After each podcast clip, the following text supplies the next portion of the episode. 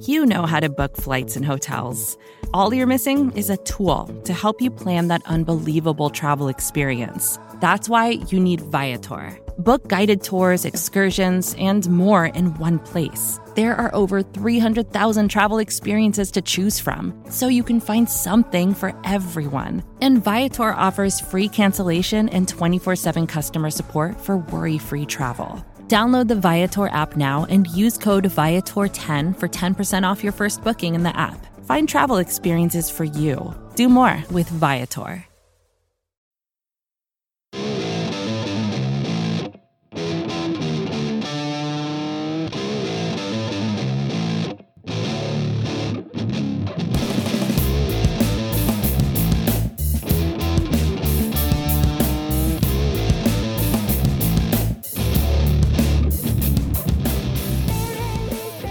What's up, everybody, and welcome to episode 106 of the Talking Chop podcast.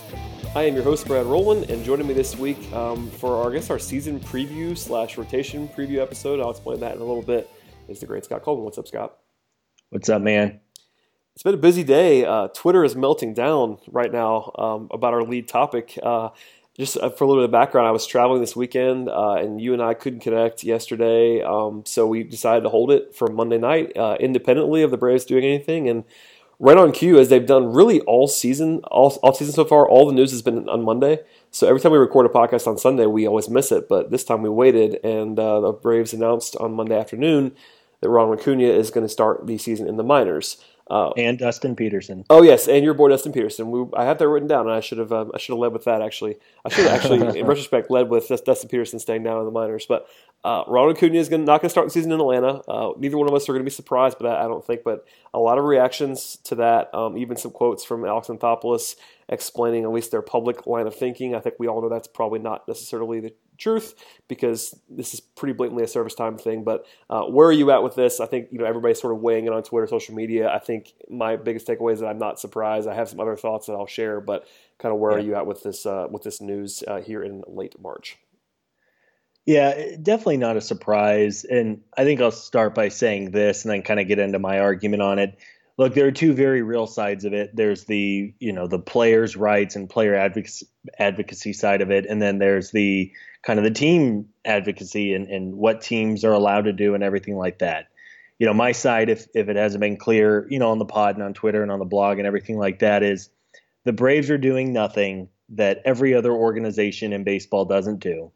It is within their rights of the current CBA to kind of manipulate service time and, and get an extra year of Acuna's uh, control, and those are the rules. So I don't I don't necessarily think you can really uh, you know call the Braves for doing something. It's not like they're doing this for the first time ever, and no other team in baseball has ever done this. I mean, even the Cubs with Kris Bryant is is the obvious example. You know, the Cubs are flush with money; they have all the money in the world, and they still did it. So it's not as if the Braves are doing something for the first time ever. Now, with that said, the system itself sucks. I mean, it does. The the fact that you can keep a all world talent of a player down in the minor leagues for whatever it is, 14 days, and and get an extra year of control is a ridiculous system. Whoever orchestrated the deal had no, you know, was not looking out for the players in any way, shape, or form. But at the same time, those are the rules, and the Braves I don't see any reason for the Braves to go out within their rights of, of utilizing the rules and, and uh, using the rules to their advantage when everyone else does it. And, you know, if, if Anthopoulos wasn't doing it, the outcry would be, well, what are they doing? Why would you trade 12 games for a whole nother season of control? Now, again, if you want to argue that it's not fair for the players, I'm, I'm not disagreeing at all with that. I, I think it's a ridiculous system. But to to kind of poo poo on the Braves and, and talk about how you know how how terrible they are, how they're a trash organization for doing something that everyone else does is kind of where um, I guess I, I, disagree. So not a surprise. Um, and you know, thankfully, it sounds like April 14th or so is when it'll come up, and that should certainly be fun. They might hold them, of course, for the the first home game to get the the boost of a home gate. But um, yeah, that's kind of where I stand on it. Yeah, I uh, I, I widely projected, uh, and you know, courtesy of Mark Bowman in, in, some ways as well. But I I've been thinking that he was going to start the season in Atlanta when um, the Braves have that home date. I think it's the 16th after his uh, after the after the service time deadline crosses. That's where I always thought it was going to be. Um, so again, I, am not surprised. I will say I am pro player all the way on this, and as you said, it's a, it's a silly system. I was hoping honestly that the Braves would start him in the majors. Um, if only because you know there's been a lot of the organizational mess in the last couple of months, and I was hoping beyond hope that they would, you know, in addition to it just being a lot of fun because we all want to watch Ronald Acuna baseball, and this the first couple of weeks of the season would be better if he was around. I just wanted them kind of take the stand and say, all right, we're going to do this thing, and we're going to make the player happy, and potentially you know work on an extension, all that fun stuff. Um, you know, I'm not surprised that didn't happen. I will say that, and I'm not outraged either. I think um, that's not really the way that I am in general. I think I'm not an outraged guy either way on most things. So I'm not upset that they did this because of what you said and that it's just kind of standard a standard operating procedure. It doesn't make it right necessarily. I, I, disagree with just the way that that loophole exists, but it's kind of of course not. You know, yeah. I mean, every single the you, you, it's one of those things where if, if every single casual fan knows about the loophole, like it's not like this is something that only diehards like you and I recognize ahead of time. This is something that is openly discussed in every single platform, whether it be fantasy baseball, whether it be national baseball. I think if you polled every national writer, they were all assuming he was not going to start the season in Atlanta for this exact reason. And again, it doesn't make it right, but it was also a very expected outcome. So I have I have troubles, you know, bringing a whole lot of outrage to the table, even if I was actually hoping that they were going to come over the top and say, you know what, he's going to start in right field on opening day. Uh, and that's you know I was hoping that's going to happen, and we're yeah. we're, we're, we're going to have to wait two weeks. So I don't want to I don't want to do the whole show on Acuna because we have plenty to get to on the podcast, but we had to at least start with it because it's of course the biggest news of the day and the biggest news in a while in Braves country. I just you know I disagree with the decision to keep him down, but I'm also not surprised in the slightest. And look, man, I'm you mentioned about the players' rights and the, on the player side, I am 100% with you, right? They need to change the rules. The fact that minor league players have to take uh, you know part-time jobs when the season isn't going in order to pay the bills during the season because they get paid so little is absolutely ridiculous. They need to figure this whole thing out. And again, and you know, I don't want to harp on it. Like you said, we could talk for two hours about the whole thing. But I guess I just don't blame the Braves for doing the financially smart thing of gaining another year of control. And I, I want to say, too, you know, it's adding another arbitration year for Acuna, which let's say that he makes $10 million in his first year. I think that's what Bryant just got, right? 10 million. And let's say he gets a $5 million increase and then another $5 million increase. So he's making $20 million in what would have been his, I guess, normally his final year if you give him another $5 million increase, he's going to make $25 million in that extra year of team control. So it's not like the Braves are stealing him at a $500,000 salary for next year. I mean, he's going to make 25 million. Who knows? By seven years from now, maybe it's 30 million, right? I think the highest ARB ever was was 22 or 23 that was just given out. So it's not as if they're stealing a year of him at the league minimum. I mean, he's going to make 25 $30 million in this extra season, which is presumably what he'll get when he hits the open market, assuming he does at age 27. Okay, well, if, if he's already made 75, 80 million dollars in arbitration with the Braves, and then he's going to go make 300 million dollars on his next deal. I, guess I just I think he'll be okay. I don't think he'll be scraping pennies to to feed himself. And um, again, the whole overall situation sucks, but and I, I get why the Braves are doing it. Yeah, I'm going to hope uh, the whole time that the Braves signed to an extension. I'm going to be. Uh, I'm going to say that that probably doesn't happen. That's most likely not going to happen, especially if he's as good as we all think he's going to be. Then he has less incentive to do so. But if I'm the Braves, I am. Uh, I'm going to be going after him pretty hard to sign an extension, a la Freddie Freeman. And we've seen now, you know, Freeman. Uh, you can't expect Acuna to be as good as Freeman is because Freeman's a top, you know, 15 player in baseball. Um, right. If he's that good, then that's a huge win. But uh, you know, at the time there was some worry that Freeman was this, you know, this big old contract that was going to be a worry, and right now it looks like this massive bargain. That's kind of what you hope with a guy like uh, like Acuna, or you can go the situation where you know Jeff Francoeur turned down the extension famously and uh, flamed out and probably lost 56, 56 60 million dollars by tearing yeah. it down. Uh, so you know that, that's a whole other podcast. But yeah, that's sort of the news of the day, and uh, we'll you know there's plenty to argue about as, as to who's going to play that second out that third outfield spot, I should say, alongside Inciarte and Mar- Markakis. There's fallout everywhere. We've done a lot of that stuff. I think you know the options are kind of clear. It's you know it's Preston Tucker and it's Ezequiel Carrera. We'll talk about in a second, or Lane Adams, and it's all these options that are not sexy and hopefully Acuna will be back. We'll, we'll, be up in short order. I can't imagine they're going to hold him beyond mid, mid-April. There was some I read something today that was like maybe maybe they'll hold him down until mid-May, and I was like, no, they're not going to do that. I mean, I, I, can't imagine. You know, how bad would he have to be in Gwinnett to, to not come up pretty much immediately? I just don't see that happening. But yeah, anyway, I'll, yeah. Uh, we all know what this was. Let's just that's the last thing I want to say about it is that I mean the uh, Alex Anthopoulos made a couple of quotes. He didn't he didn't say anything that was terribly egregious on the radio to say the fan. They tweeted it out. It was you know he, basically the excuse was they wanted to get in, into a uh, and I quote and they wanted to get into a routine of playing every day, nine innings, the flow of the season, uh, getting into the flow. Uh, having more development time, no one is hurt. No one's ever been hurt by that, et cetera, et cetera. So at least they didn't go with the um, he needs to work on X part of his game right. kind of thing. That would have been even more offensive. I will say though, let's just be clear on this. This is absolutely a manipulation of service time. There is there is no way they are going to tell me that he isn't their best option in, in, a core outfield spot. So that's that's the offensive part. We should at least say that on the top. Like I don't any, any spin. It's just it's just spin. It's not true. It's just what it is. Yeah. All right, we can move on from there. Uh, by the way, Dustin Peterson, so we, we, joked about it. Is, is, was that a surprise to you that Dustin didn't come up? Because I think there was a little bit of this groundswell that he could actually make the team out of camp. Yeah. I thought it was unlikely still, but you know this is a little bit earlier than I thought that he was going to be sent down. Yeah, we talked about it. I think it's just the you know weighing him. I guess playing every other day or whatever would have been for a couple weeks in Atlanta, and then you know if you put him on the forty man and everything like that, then he's it's just kind of a mess to bring him up for two or three weeks and then to bring him down or leave him on the bench doesn't make sense. I'd rather him play in AAA every day anyway. And uh, you know, if he's hitting well, we I think we talked about this two weeks ago. If if he's hitting well in July and August, I, I see no reason to. I mean, I see no reason to keep Markakis around now, but especially so if the Braves are kind of fading in the you know as the season goes on. I see no reason for him not to at least get a shot for a month or two, kind of what they did with Albies last year, and just see see what he has, see what he can do. If if he falters, then no harm, no foul. And if if he looks great, then you know maybe you go into next year with him in a corner spot. So I, I hope that's at least uh, at some point in the year, even if not at the beginning of the year, happens. Yeah, I'm uh, hoping to see him as well because you know.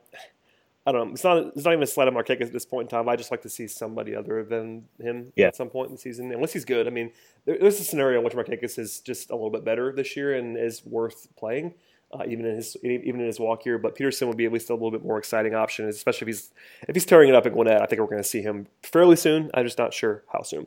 Uh, yeah. We can move on from there. Uh, sort of the meat of this podcast is going to be the rotation preview and some bold predictions for the season and our win loss totals, that kind of stuff. Uh, a little bit of news to hit on though before we get to that. I uh, I, I, comically asked the Braves for a pronunciation update on Luis Gohara because I uh, pronounced it Johara, and I'd heard that from a couple of people uh, I was wrong, they were wrong, and it is Gohara with a hard G. So my apologies for the 12 of you that told me I was an idiot. You were right, and I was wrong. so uh, I wanted to at least update that, make fun of myself a little bit. It is it is Gohara, and uh, I will never do that wrong again. I will tell anybody else that does it wrong that you guys told me so. Just call him Big Sexy. That that's also a thing, and we'll talk about him a little bit more when we get to the rotation preview in a second. But I want to get that out there and make fun of myself to lighten the load a little bit. Uh, news items this week, not a whole lot going on. You know, Ryan Schimpf was optioned to AAA after a disastrous mini stretch in spring yeah. after he was acquired.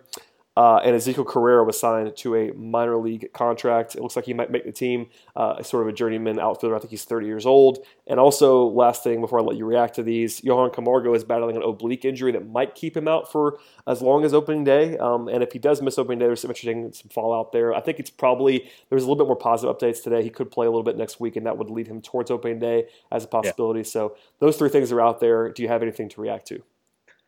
Yeah, you know, I was the Schimpf thing. Everyone kind of knew who he was whenever they brought him over, and but the fact that he was given away from from uh, San Diego to Tampa for not a whole lot, and then was uh, basically given away. You know, I don't think we've still seen a dollar figure on it, but I can't imagine the cash considerations for him or much of anything. So the Braves knew what they got, and that's kind of what we looked at. It's a guy who was worth taking a chance on, but we always knew he was going to strike out and not hit for any average and all power. But I mean, when you're over, he's what, over 30 with 23 strikeouts in the spring or something like that. Is I that mean, is that bad, Scott?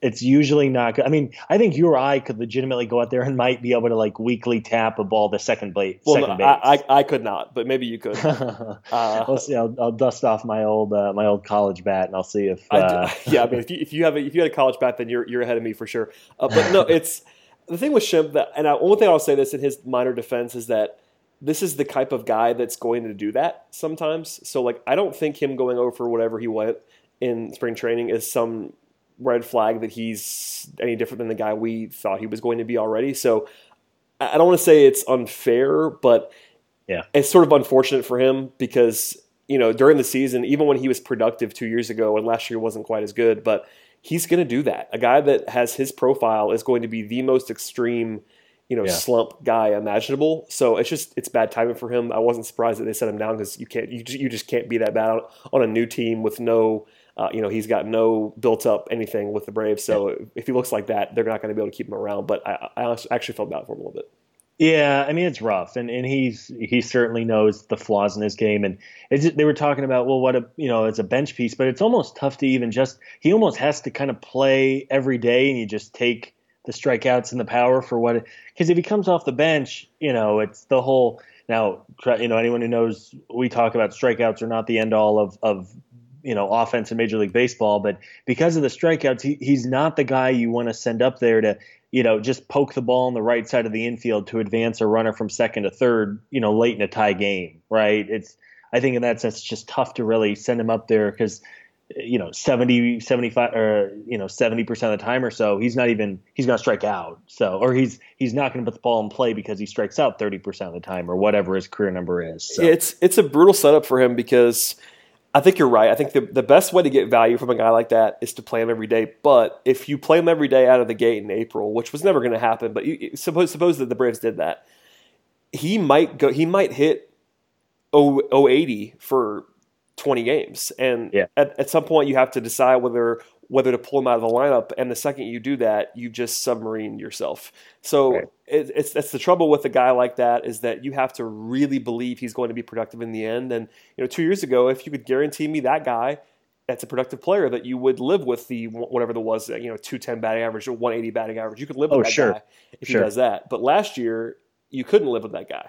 So mm-hmm it's all depends on what which guy you're going to get and how hot he gets, and it's it's a tough sell. I mean, it's they picked him up for nothing, so I have no issue at all with it. And if you get into a pinch later and you have to use him, that's that's fine. But I don't know. No, nothing was terribly surprising about it. It's just one of those things no. where you can't go over 25 in spring. It's just it's probably for his best interest too to go down and you know try to figure out because if if he was so bad that the Rays, who are not looking like a World Series contender by any means, just gave him away, he he probably needs to fix some things in his swing.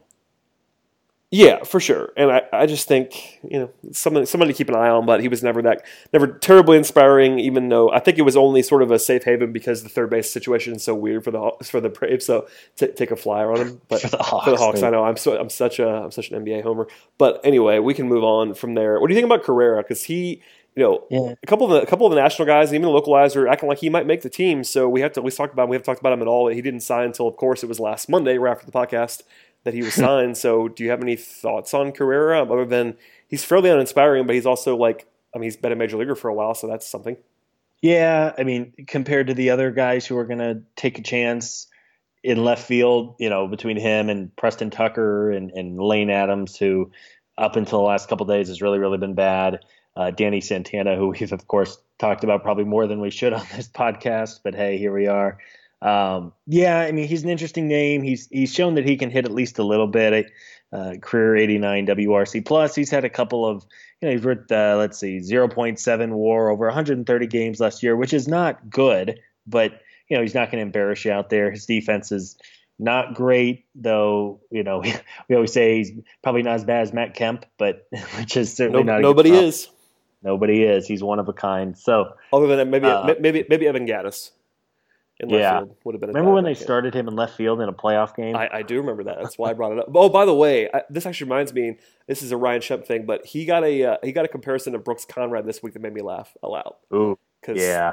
And it was not a favorable one. It was uh, poor Brooks, man. Yeah, I, I, feel bad for Brooks, but yeah, they, he should have never been in the game after his first night with all the errors. I don't. I don't want to. I don't want to talk about it. I, yeah. I can't. It's, it's, a, it's a sensitive subject dark times. Let me just say anyway. that Dior, let me just say that Dior, Dior Hernandez was on the bench, ready to go, and they should have had Dior again.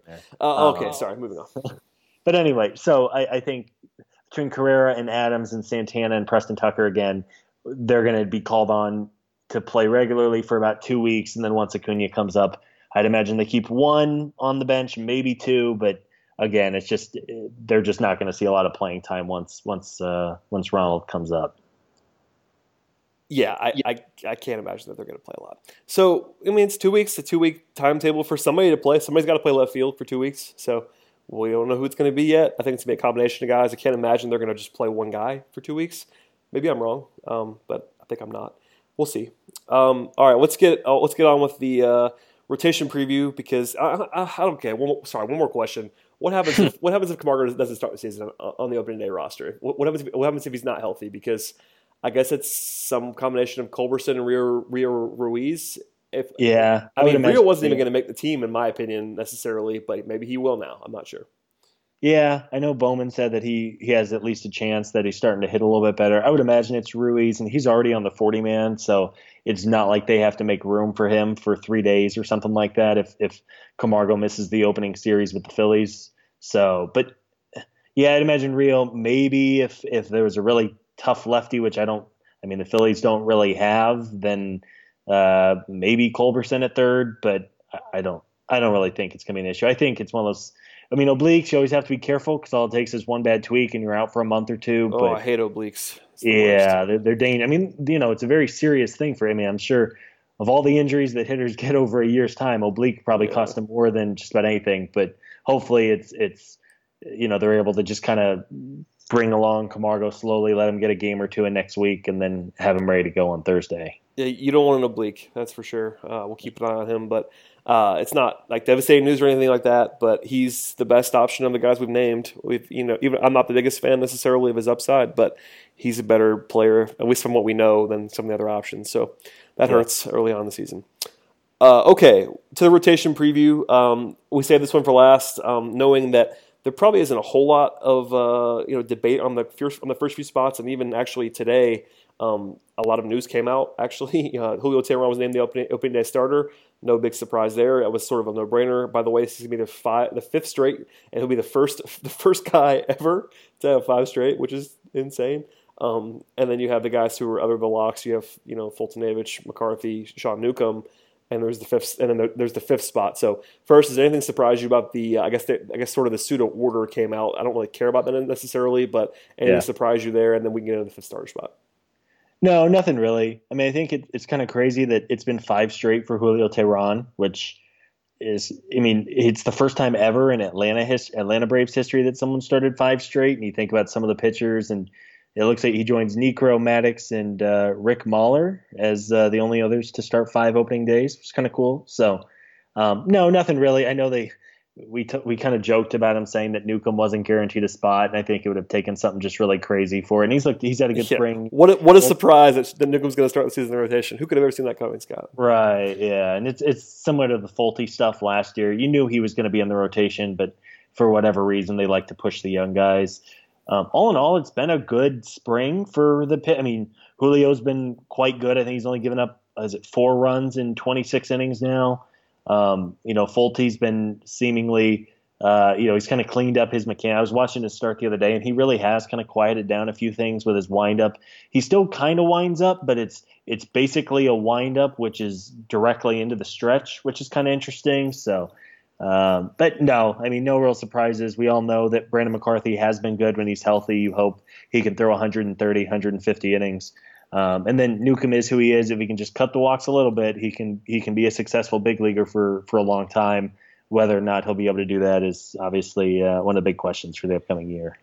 Yeah, it's definitely a concern. Um, but yeah, I don't know. I mean, it's tough to like break down these guys any more than we already have in some ways. But you know, Julio is sort of the X factor, weirdly, because you think he'd be the safe guy that you could project, but you kind of don't know where you're going to get out of him. He's been good in the spring, but he was not good last year. He's been hot and cold at times in his career. Yeah. I mean, what are you thinking for him as a baseline? I know it's kind of impossible to project what he's going to be, which is a weird spot for your number one starter. But is he? Do you have faith that he's going to be a top, not I almost say top of the rotation. I don't, I don't think he's ever going to be that, but is, is he going to be a solid number two ish kind of pitcher, which is what he's been in the past, or is he going to be the number four or five guy that he was last year? Yeah, if if he can hit, uh, you know, a three win mark, that'd be great. I mean, I was just looking at his Fangraphs page. So the last four years, he had a 3.2 WAR in 2014.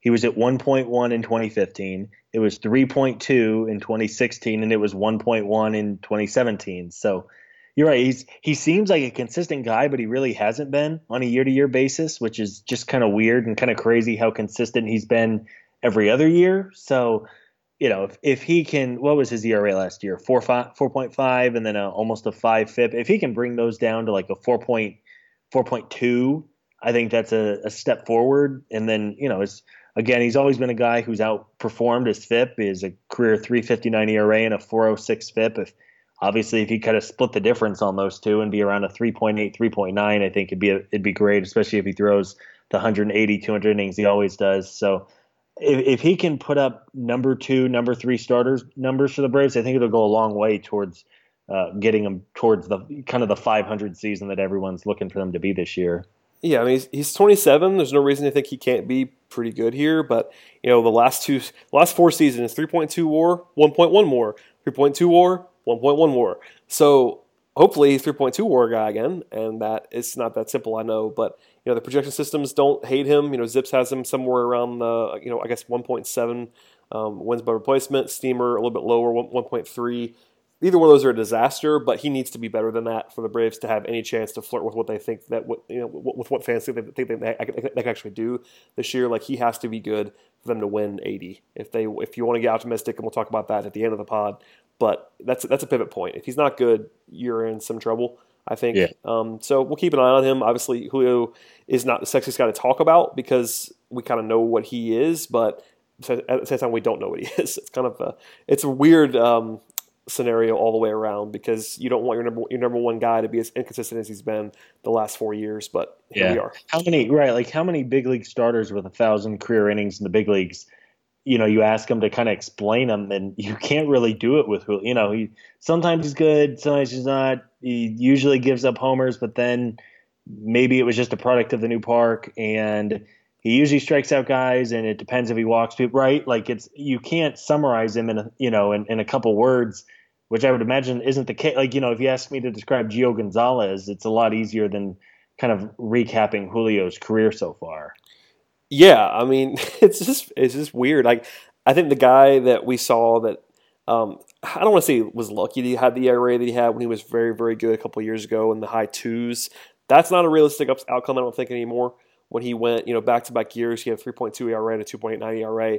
I'm not expecting that anymore. But if you can give if you can give me the guy that throws a that has a you know a low to mid threes ERA, that's on the table. I don't think he's necessarily there yet. I th- and I think I think I think it was even I can't remember who I was talking about this with on the podcast. It might have been Ben Ben Duronio. It was one of those things where we talked about um, Julio being hurt badly by the juice ball right now because I think he's a perfect kind of pitcher that was never going to be this dominant strikeout guy. Doesn't miss a ton of bats, and that kind of guy is going to be really bitten by what we all know is a juice baseball. So if he can't adjust to that, especially at SunTrust Park, we saw that you know the ball flying out of there a little bit at times last year, especially when he was pitching it. Um, if you know, it's a real possibility that he's just not very good anymore. And even, it's funny, even with what he did last year, he would still be a value on his contract because he's just that low paid. But the massive value that we all thought he was going to be is out the door if he's just that guy. Yeah, yeah, yeah. He's he's an interesting guy. I think I, I tweeted maybe a week or two ago. You know, his season will I think go a long ways as to how the Braves as a whole go. Um, I'm not necessarily you know saying as as Julio goes, the Braves go, but if he has, you mentioned the you know the ability, or at least in the past, he's posted ERAs in the low threes over 200 innings. I mean, if he could if he could do that, it, w- it would be huge for the Braves. I mean, oh you yeah, talked about getting them to 80, 82 wins.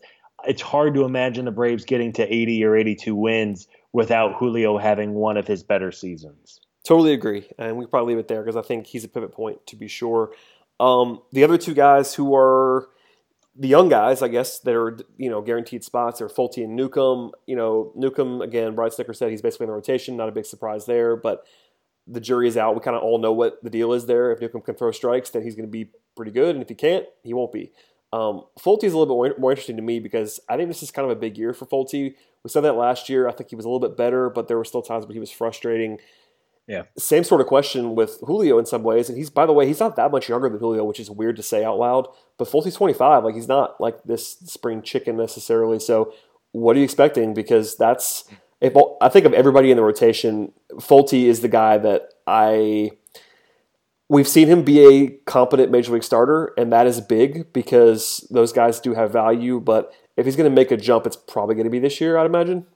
Yeah, yeah. I mean, this would be it'll be a second full year, and I guess in terms of starts, it would probably be his his third season. Now, obviously, you know, he had those two kind of half years. Um, yeah, it's this time last year he was kind of the trendy guy to be picked to, as a breakout, and he didn't have a bad year. You know, he threw 150 innings. ERA was a little high at 4.79, but his FIP was at 4.3. Um, you know, his walks increased a little bit from from the past year at, at 3.45 per nine, which wasn't great, but you know, he struck out nearly a batter an inning, which is which is certainly encouraging. And you touched on it's just the consistency thing. I mean, he would go six or seven starts and and, and give up you know less than three runs in all of them, and and go six plus innings in all of them and then he would just follow it up with with a start where he can't get out of the second inning. And it seems like that was kind of the whole season for him. And he would have four, five, six really solid starts and, and look like a guy who could be a number three starter. And then he would have back to back starts where he would just kill the bullpen because he couldn't make it out of the second inning. And I think just that's kind of where the Braves' frustration have gone with him. Um, so yeah, I, I'm with you. It seems like a big year if we're having this same conversation about we don't really know what pitcher he is this time next spring, it, it's probably not a good thing for his long term outlook. So, um, you know, hopefully he's he's 26 as well, which tends to kind of be the start of pitchers' primes or nearing it at least. So. Um, I, am a Folty fan. I want to believe we've all seen him. You know, in Oakland, he was three outs away from a no hitter. He's had nights where hitters just can't touch him at all and then he's had other nights where he gives up. I mean, he's just getting rocketed all over the place and, and can't throw a strike other than a fastball down the middle. So he's he's an interesting guy, and you just hope that it all clicks and he, he kind of turns into the number two or number three starter everyone thought he could be coming up in the with the Astros. Yeah, and by the way, I actually misspoke. Folty is 26 already, and he's less than a year younger than Julio Teheran. Can you imagine hmm. that?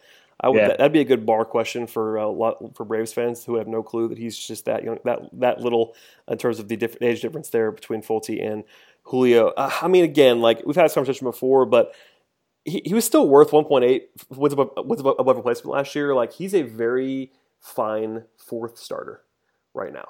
Um, I think he can be better than that, but again, the age is not everything. But with his makeup, you're going to have to have it happen soon. And you know the walks going up last year was a little bit concerning in some ways, but his stuff was playing up at times, and it's the inconsistency. When he's good, he's good. When he's not, he's not, and that happens with everybody to some degree. But he's going to have to just have the light come on here, and hopefully he does it because you know as we're going to talk about, you're going to have to at least have three or four of these guys put up quality seasons to have any chance to do what Braves fans are hoping they're going to do. And Folty yeah. is one of the safer ones you'd imagine because he just did it in some way. Like it wasn't like he was great in 2017, but he at least flashed the ability to be a good major league starter. So yeah. Um, and Newcomb, I mean, you might have more to say on it. I'm kind of just Newcombed out. I think you know we'll see if he can throw strikes. That's kind of where I am with it. Yep, throw strikes. Don't walk everybody. Get ahead of hitters, which is obviously easier said than done. But if he can do that, he's a number three starter. If he can't, I you know if he repeats over the full season and walks more than five batters per nine, I'm just not sure he's a legitimate big league starter moving forward. Just because he's going to absolutely kill the bullpen you know, because he can't, he doesn't really throw more than five or even six innings per start. So I, I think we're, I'm with you. Kind of have Newcomb fatigue, which is crazy considering he's only been in the majors for half a year, but it's been the exact same story since the day he was traded for. So I guess I we'll mean, see what he does. Yeah. Zips projects him. This is a hilarious Zips projection. Uh, 31 starts, 153 innings. That's yeah. less than five innings to start.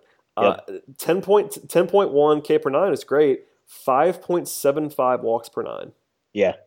If yeah, he, at that point he's he's like a glorified long man. I mean, if he does that, if he walks if he walks almost six guys per nine, he's not going to make 31 starts. I will wager anything on that. Yeah. Yeah. So we'll see. I mean, if he again, I've said this before, but if he can live in the even in the four walk per nine range, he won't be great, but he can be he can be a serviceable major league starter at, in the four walk per nine range. If he walks five per nine, he can't be. That's kind of where I am. Yeah. So it seems like a, a small difference, but it's not. Uh, it's just not. So it'll tell you a lot. And again, I don't want to overreact to the small sample last year, but in the minors, he couldn't throw strikes either. And if you can't, I mean, even when he got to the Braves, the two years he spent in the Braves organization in the minor leagues, he was still walking almost five per nine in the minors, and that's yeah, that's hard to even do. Frankly, yeah, his best walk rate in the upper level of the minors was four point five six.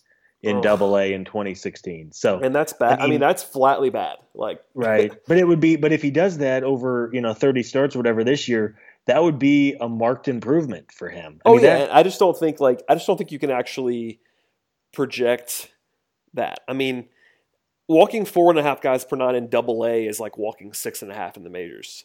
Yeah. I mean it's that, that's a, that's approximate, but you got to really be missing to walk four and a half guys per nine in, in, in double A. Guys, Mhm. guys got to be going go, going up to the plate thinking he's not going to throw me a strike, because if anything, you always see walk rates go up when they get when guys get to the majors, and if that doesn't happen, it's whew, Sean Newcomb. Sorry. yeah. Hopefully that hopefully the light comes on. Uh, I saw him pitch a little bit. Um, I've not seen a ton of spring training, candidly, but he didn't look awful in the one start I saw. I think it was earlier. Was it over the weekend? I think I saw him. Maybe it was Yeah, he started against Saturday. Uh, yeah, he started. Yeah, he he pitched pretty well against three the- walks. Yeah, and you know, but part of it too. Well, and it was the game that Ryan Schimpf had two errors at third base. So, uh, you know, again, you can whether credit or blame defense for a lot of things, but uh, just watching that game, and I know they always say don't scout the the box score too much with spring training, but he should have had an easier time with it if Schimpf doesn't make. I mean, one of them was a was a kind of a tricky hop, but the other one was just a boot. Uh, and then there were a couple balls that were hit right at sh- or into the shortstop hole that I think was Charlie Culberson there at short who couldn't get to him. So, um, yeah, but again, you touched on walks or walks. You can't walk three guys in, in five innings or whatever he did, or else he's just not gonna. It's just not gonna last. No, it is uh, almost certainly not going to last. Um, okay, the other the other sort of segment here we can hit on is the old guys, and that is Brandon McCarthy and Scott Kazmir. Uh, McCarthy is a lock for the rotation, no question about it. As long as he's healthy, he'll be around unless he just implodes, which he doesn't usually do. It's either he's hurt or he's good. Uh, Kazmir is another question. It looks like he's probably going to be the number number five starter to open the season because because of Gohara's injury. Um, but Kazmir is you know wholly uninspiring. I will say, but maybe I mean I don't know. You I think you I saw you tweeting about this a little bit uh, earlier today. I think it says more about the other options than it does about Kazmir that he's actually going to be in rotation. But maybe the Braves can sneak some uh, value out of him. I mean they're paying him, so might as well give him a shot, I guess. Yeah, I mean, right. It, it probably makes sense to see what Kazmir can do, and if you know he gets lit up in the fifth game, or I guess it'd be the tenth game of the season or whatever it falls on, then so be it. I mean, we all know why they did that trade.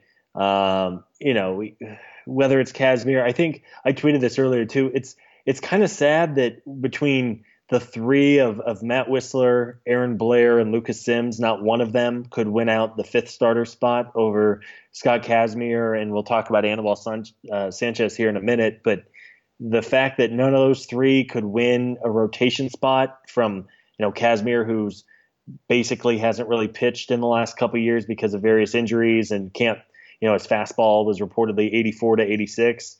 It's kind of sad. It's kind of bummer because, you know, Wisler and Blair were former top 100 prospects, right? And they just, you know, Blair, who knows what went wrong there. And I just don't think Wisler has the stuff to get big leaguers out consistently. So kind of a shame there. But if it's Kazmir, if it's if it's Anibal Sanchez, you know, hopefully Gohara's back by the beginning of May, and it's only for two or three starts. And um, but either way, not not an ideal situation. Yeah, shouts to Anibal Sanchez, who I never thought would be in my life, but here he is. Um, I mean, I'm fine with that. I He's not very good, and he's you know not, hasn't been very good for a while. But it's another arm, and yeah, I think you know it does say plenty about Wisler and Blair. I will say, you know, Blair. I still have some faint hope in the deep bowels of my soul about Aaron Blair. I don't know Yeah. why, but Even Whis- as a reliever, yeah, it's about just somewhere. I don't know why that is necessarily. Wisler, I've kind of just given up. I mean, maybe maybe he can be an effective long man, but that's going to be it for me. Um, I, I wanted to like Matt Wisler, and I kind of did for a while, but I just don't. I don't see it honestly. Blair at least has stuff that you could envision playing up in a bullpen role, whereas Wisler doesn't really have that even. Yeah. Um, all right, we can get off the rotation, but I mean, overall, is this? Mean, I'm not going to ask you to rank them because that's that's take, take, take some research. But is this a bottom ten rotation in major leagues? Like where? I guess this Yeah. where, where's the baseline I at for them? That's, that's kind of the question. I think if if Gohara can get healthy and is similar to the guy he was last year, I think there's at least some upside. Now, if I was a betting man, I, I'd say it's probably a bottom ten rotation. Um, but there's at least you know they're not throwing out Bartolo and Dickey again. At least they're letting you know, in, theory, Folty and Newcomb and Gohara start 25, 30 games and see what they can do. It wouldn't surprise me if they crept into the kind of, I guess, the the lower teens, if they were in the 15 to 20 range. If if Julio bounces back and Gohara uh, can get healthy and, and makes, you know, 15, 20 starts and Newcomb takes a little bit of a step forward and Folty becomes a little more consistent. Obviously, you know, we touched on McCarthy. He was quite good last year before uh, before he started having some health issues. So yeah, I mean the smart the smart bet is probably in that you know 20 to 25 range. But if they were up into the 15 20 range overall, I, it wouldn't it wouldn't be a huge surprise, I guess. Yeah, I mean, I think the high end outcome, if you look at just if everybody hits perfectly, which is never going to happen, but if Julio's a three win pitcher, if Folty and Newcomb are two ish win pitchers, and McCarthy is healthy for 20 starts, even like it's yeah. conservative, then this is a and, and, and, Gohara has I think the highest upside of them all this year. If you if you were to ask Easy. me if you were to ask me even for I mean ultimately I think it's a no brainer. I think even even for 2018 I think he has the highest upside, which is a, maybe not controversial, but I don't know. He's just so young that it's, it'd be a surprise if he was that good. But yeah, if you take the high end outcome of all five guys, then sure. But that's not going to happen. so, right. uh, and for me, it's a it's a concern that they don't have much depth. I mean, all the all the all the exciting depth is all the super young guys. Your your, Soroka, yeah. your Sorokas and that that guy, those guys. Everybody between the majors and those guys is not it's not inspiring. It's Wisler and it's Anibal Sanchez and it's Aaron Blair and those guys are not inspiring. Yeah, so, ho- I mean, hopefully that. I mean, the goal obviously is Soroka pitches well in AAA as a 21 year old. I mean, he was obviously good in Double A as a 20 year old. So you hope it kind of carries over into AAA when he's 21. If if he can be as good as people think, I know he had a great spring and was it the the AL scout who said he could be maybe the second or third best pitcher on the team now. You know, ideally, Brandon McCarthy pitches well, and then you're able to to ship him off to a team in need of a starter, and then you bring up Soroka in June or July. That that's kind of best case scenario. Because um, yeah, I mean, if, the future, as you said, is it's kind of nearing the upper tier. I know Kyle Wright is likely to start in in Double A. Um, so you hope that this time next year you're talking about Soroka in the rotation. You talk about Kyle Wright, if not in the rotation, knocking on the door. Uh, you know, who knows what Kolby Allard does this year? There's certainly a wide range of opinions on him. So at least, at least the guys that you're you're kind of hoping are going to be good are going to be in the double and triple A levels. You know, you're not talking about um, you know guys who are 18 years old and in A ball who are at least three years away. Yeah, I mean, Oh, there's a scenario in which the rotation looks a lot different in like August. Yeah, um, which would be fun. It would gonna... be fun. It would also mean that the Braves are probably bad. That that that'd be more. Yeah. That'd be where I'd say if, if if all these guys or even a couple of these guys are up in August, I'm assuming it's because guys in front of them either got hurt, which isn't great, or, or were just bad. And that's you know, there pros, there are pros and cons. It'd be a lot of fun to watch Mike Soroka every day or every fifth day, but until then, you know, your yeah. guard has to be up a little bit. So yeah. That probably exhausted on the rotation. I will say it's not the most inspiring group in the world, although, again, it could be good. I like Brandon McCarthy. I'll say that out loud. Like, I think Brandon McCarthy, if he's healthy, is the full sentence with Brandon McCarthy. Like, he's usually good when he's healthy. He was good last year. It's a diff- different yeah. role, but I think you can expect him to be a competent pitcher when he is healthy, and it's just you're praying for his health, for his health to continue. And by the way, he's a prime trade guy. Like yeah. if he's healthy oh, in June, July, yeah. you flip him. It's just what mm-hmm. you do unless yeah. you're in the race, which again we'll talk about that now. Let's just talk about that now. Um, so this is just for a little bit of background. This will be my last podcast until opening day, unless the world ends, because I am traveling internationally next week. So I'm going to miss opening day. Uh, I will be out of the country, and uh, as a result, it'll be very difficult to record a podcast out of the country. Um, maybe if something crazy happens, you get a trade or something wild and a you know Freddie Freeman injury, knock on wood, something like that. I might do a solo pod, but we'll, we'll play on this being the last, last podcast until opening day. So with that said, we got to we got to do some predictions, and that means uh, before we get to the win loss projections, anything you have in terms of bold predictions, um, lineup wise, rotation wise, you're, you're famous for these. So I'm, I'm excited about what you come up what, what you can come up with. Um, I don't know if it's bold. I think I think Ozzie Albies is going to have a, a huge year. I, I'm such a fan of his and everything from last year's screen. So I don't I don't know. Is calling for a, a 2020 season from 21 year old Ozzie Albies is that bold? It's not bold if you believe fantasy baseball projections because he's like in the top hundred now places, which yeah. I find crazy. But yeah, I mean, I think it probably is bold because he's so young. But I think it's almost becoming the consensus, which is scaring me a little bit. To be honest with you, but I love Yeah. uh, what, Yeah, what Ozzie no could pressure. be. So ma- Yeah. I- if you, if you said 25-25, that probably gets you to bold territory if you want to go there. Yeah, I mean, there's just not a lot of. I'm trying, you know, I'm running through, and I guess you know Freddie Freeman being in the MVP hunt, but he was last year before the broken wrist, so um, yeah, it's it's tough. There's not a lot. I mean, I guess Dansby Swanson will be better, but it would be tough to imagine him uh, being worse than he was last year. Um, yeah, I don't. I'm I'm not sure. I'll, I guess I'll say this. I'll say Ender Inciarte has the best offensive season of his career and becomes a five-win player. Ooh, I like that. Um, uh, that's a good one. I think I have two. Freddie Freeman finishes top three in MVP, MVP voting, Okay. and Dansby Swanson is a two and a half win shortstop. That would be that would be excellent. That Uh, would be- those would be my two offensively. I will say those are my, my, bold- my, my those are my bold predictions. Everybody else, like, I mean, saying Ronald Acuna is a is a three win player right away is not a bold prediction. Like he could easily Right. do that. Um, Yeah. And everybody else, I mean, Ozzie, I think for me to for it, for it to become bold, you have to go so high that I'm just not willing to do that. And catcher, I'm thinking regression is going to happen, unfortunately, for those guys, um, just because it almost has to after last year. So, yeah, I mean, I'm, I think I'm higher on Dansby than than the consensus. So I'll say, you know, I- think two and a half wins is just kind of a guess, but I think he's going to be a pleasant surprise for some people. I think it's good that he is going to be under the radar because oh, he's definitely under the radar. I mean, it's all Once- all Ozzie yeah. and Ronald Acuna right now. So Right. And even Freddie Freeman, you know, we talk about Freddie being in the MVP hunt. You know, if we're getting those articles written about, you know, the the MVP candidate no one's talking about in Atlanta, I think that's great for Dansby because, Yep. You know, he uh, Jerry Crasnick, if if people didn't see it, Jerry Crasnick had a good write up on Dansby and, um, you know, just talking to him about last year and.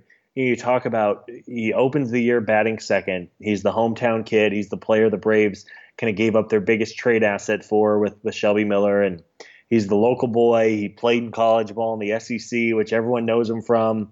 You know, he has the uh, you know he has the good face. His his face is all over billboards in you know in Atlanta. And then he had the terrible year, and it's easy to just kind of see as a 23 year old going through his first big league season, just all the I guess stuff that can go wrong. So I, I think it'll be great for him to be the under the radar, not all eyes on him. If he goes 0 for 4, it's not the article about what's wrong with Dansby Swanson. It's, you know, how great does Ronald Acuna look after going 2 for 4 with a homer and a steal?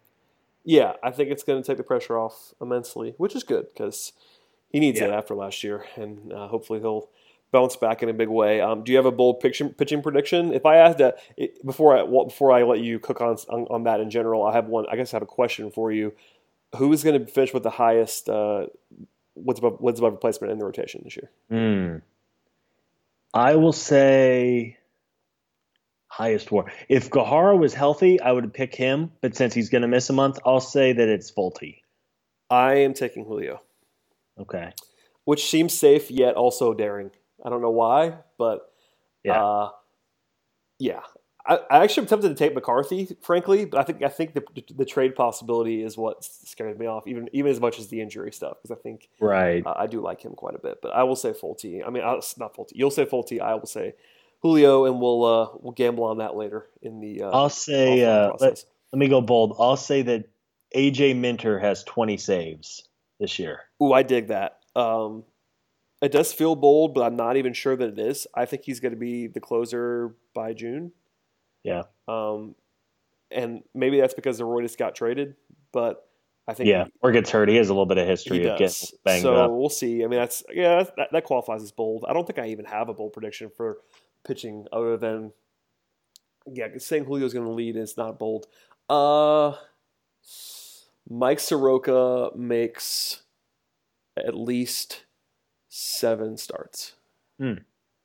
Yeah, I think that Does that, even would make- qualify as bold? I'm not I mean, sure. I. I kind of think. Well, let's see. I mean, if if he's called up after the All Star break, let's say that whoever either is traded or they just say, "Hey, we're going to pitch Soroka," that would be what two months worth of starts. That's how many starts do you make a month? Five, six, depending on how the days shake out. Okay, So- uh, let me say this: he'll be up by August first. Is that is that is that more bold than seven starts? Yeah, I like that. I like that because he's only 21. I mean, if he wasn't if he wasn't the 20 year old who spent all of you know last season in Double A, it's wow, you're projecting you know, a 21 year old pitcher in the bigs by August 1. That just doesn't really happen. But it doesn't. It doesn't happen. But uh, yeah, I'm in. Like I'm in for I like it. That. I don't know why, but I'm here. I am.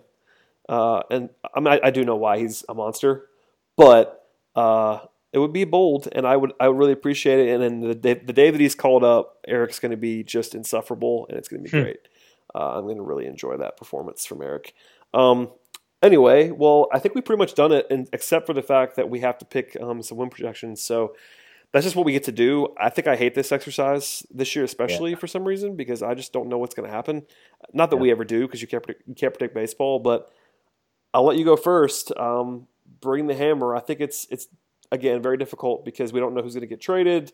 We have to assume yeah. nothing happens between now and opening day because it's still late enough um, slash early enough where they could go sign Greg Holland. They could do some crazy thing and go make a trade. It's not like out of the realm of possibility, but knowing what we know now only, where are we at? I'm going to say, I think my final one will be 79 and 83. I think 79 83. I think they'll be better at the end of the year. Like, if I think these first early month or so might be a little rough just because they've already said that they want to see uh, some of the the veterans or the guys who are out of options at least play, and those probably aren't the best players on the roster. You're obviously going to get you know no two weeks of Acuna to start. Um, so I'll say 79 and 83, but they are a 500 or better team in like August and September. Oh, okay. Yeah, I'm I'm in with that. Um, I honestly think I was going to say 79. So I'm going to say 78 hmm. and 84. Um, my, I think floor wise, it could get. I could. This team could be pretty ugly. I think people are.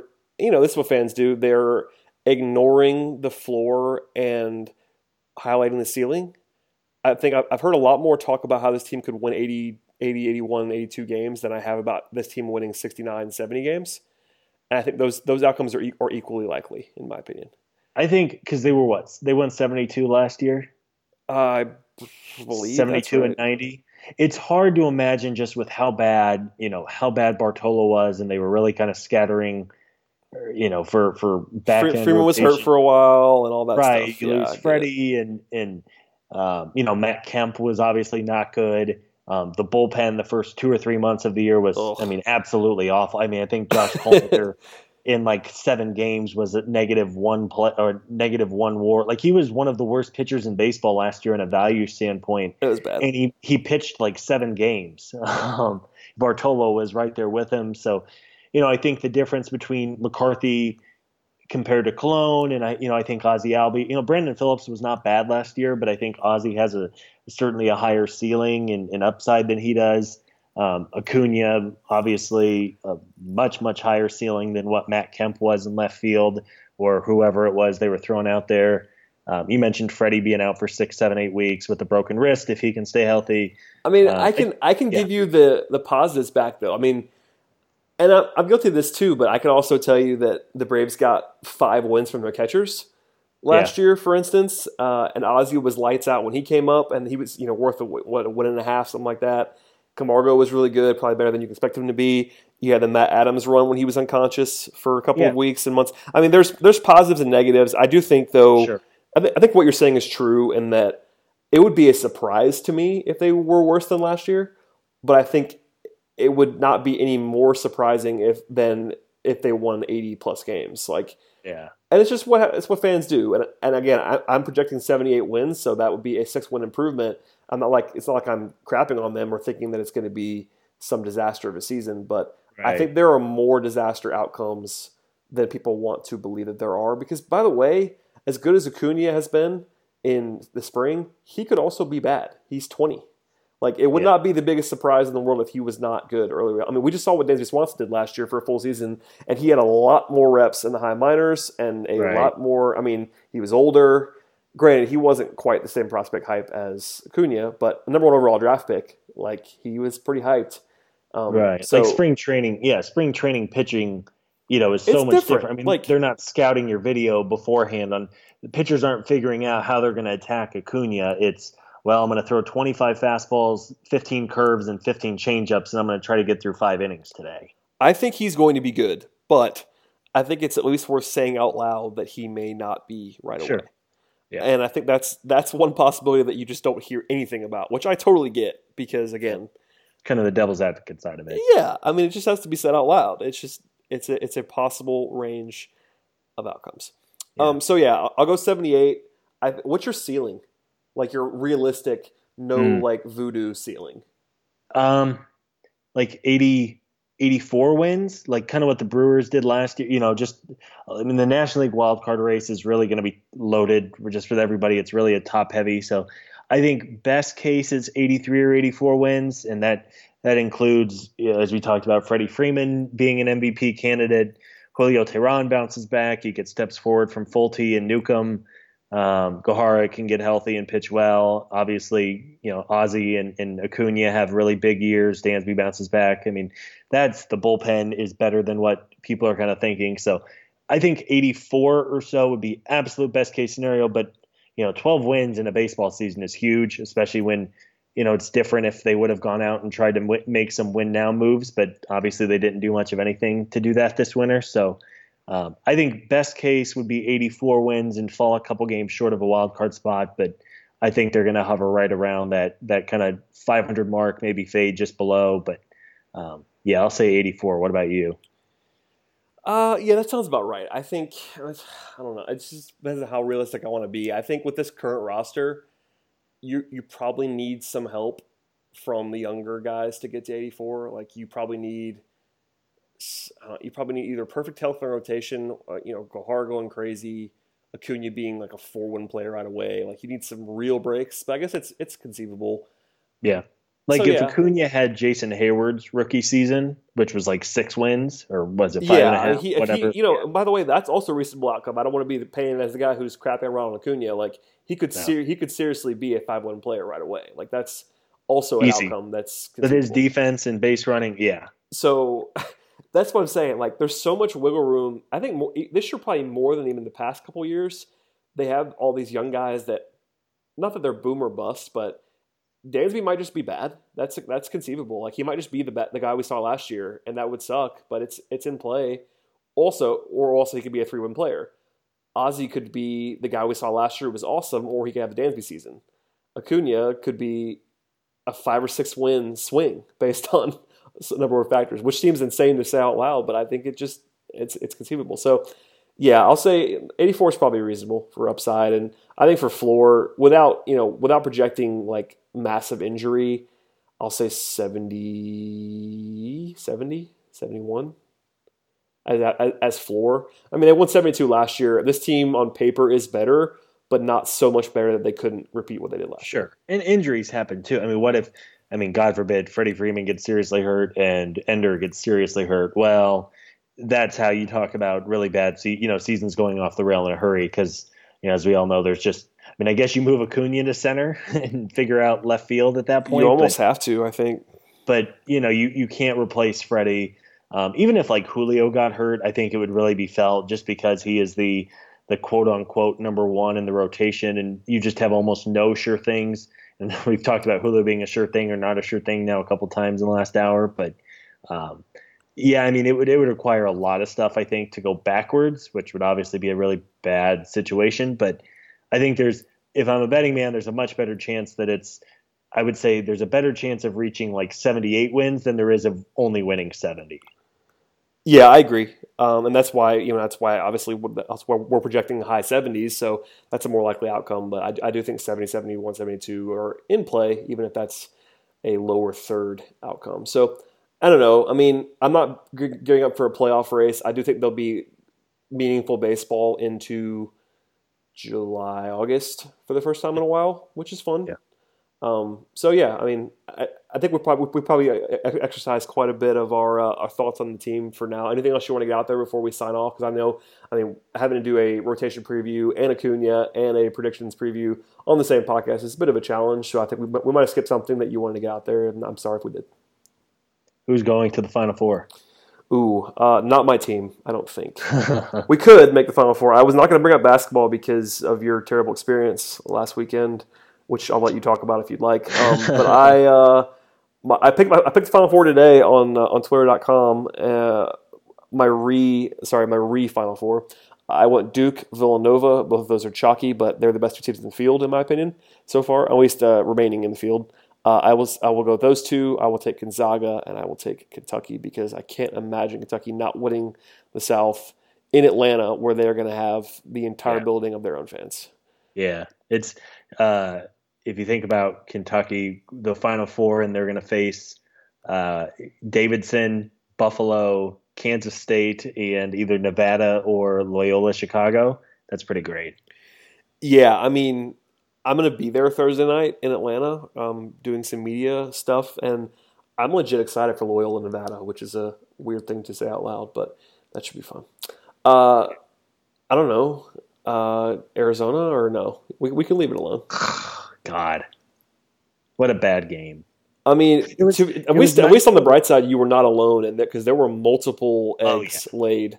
Uh, I mean, obviously Virginia is the high, is the headliner, but you know Auburn was a full blown disaster against Clemson the other night. There's been Michigan, Michigan State falling to Syracuse. They got, I mean, UNC falling apart at the seams. Like there was a lot of stuff to, to, to, to yeah, distract Cincinnati. from uh, from you, Yeah. which is nice. At least I know it was over pretty early. Like there was a stretch where, and this is probably far more than people care, but probably a stretch where I think Arizona was down like eight, and they were kind of staying in. And on uh, back-to-back possessions, uh, Buffalo on a on a fast break pull up, they shot a three and it hit like every inch of the rim, including the backboard, and then went in. And then they banked in a three on the very next play to push the lead to like 14 and I, I turned the game off. It was just one of those nights. It was it was not fun, but you know, I'm used to it at this point. Never pick Arizona, even if you're even if you want to talk yourself into Arizona and they're undefeated and the number one team in the country. Never pick Arizona in March. Never pick Arizona, kids. Write that down in your manuals, or Virginia, apparently. So, Yeah, uh, all right. Well, that's probably going to do it for the pod, Scott. I appreciate your work as always. Um, yeah, I mean, follow Scott on Twitter. Follow Scott's takes and our our site on TalkingChop.com. I don't write as much as I used to, but I write. I'll probably write more during the season, and uh, the podcast will be here. So. I hope you guys enjoyed the previews and all that fun stuff. Uh, again, as I mentioned before, probably no podcast until after opening day. Uh, if something goes crazy, I will try my best to record from London, which will be a challenge, but I will do what I can for the listeners because I love you guys. So uh, thank you again, Scott. I appreciate it, man. of course, man. Have fun in London. I'll do my best. Uh, as for everybody else, we'll see you guys in a couple of weeks. Go Braves! Happy open, happy opening day. If I don't speak to you before then, and uh, stay tuned for the next pod.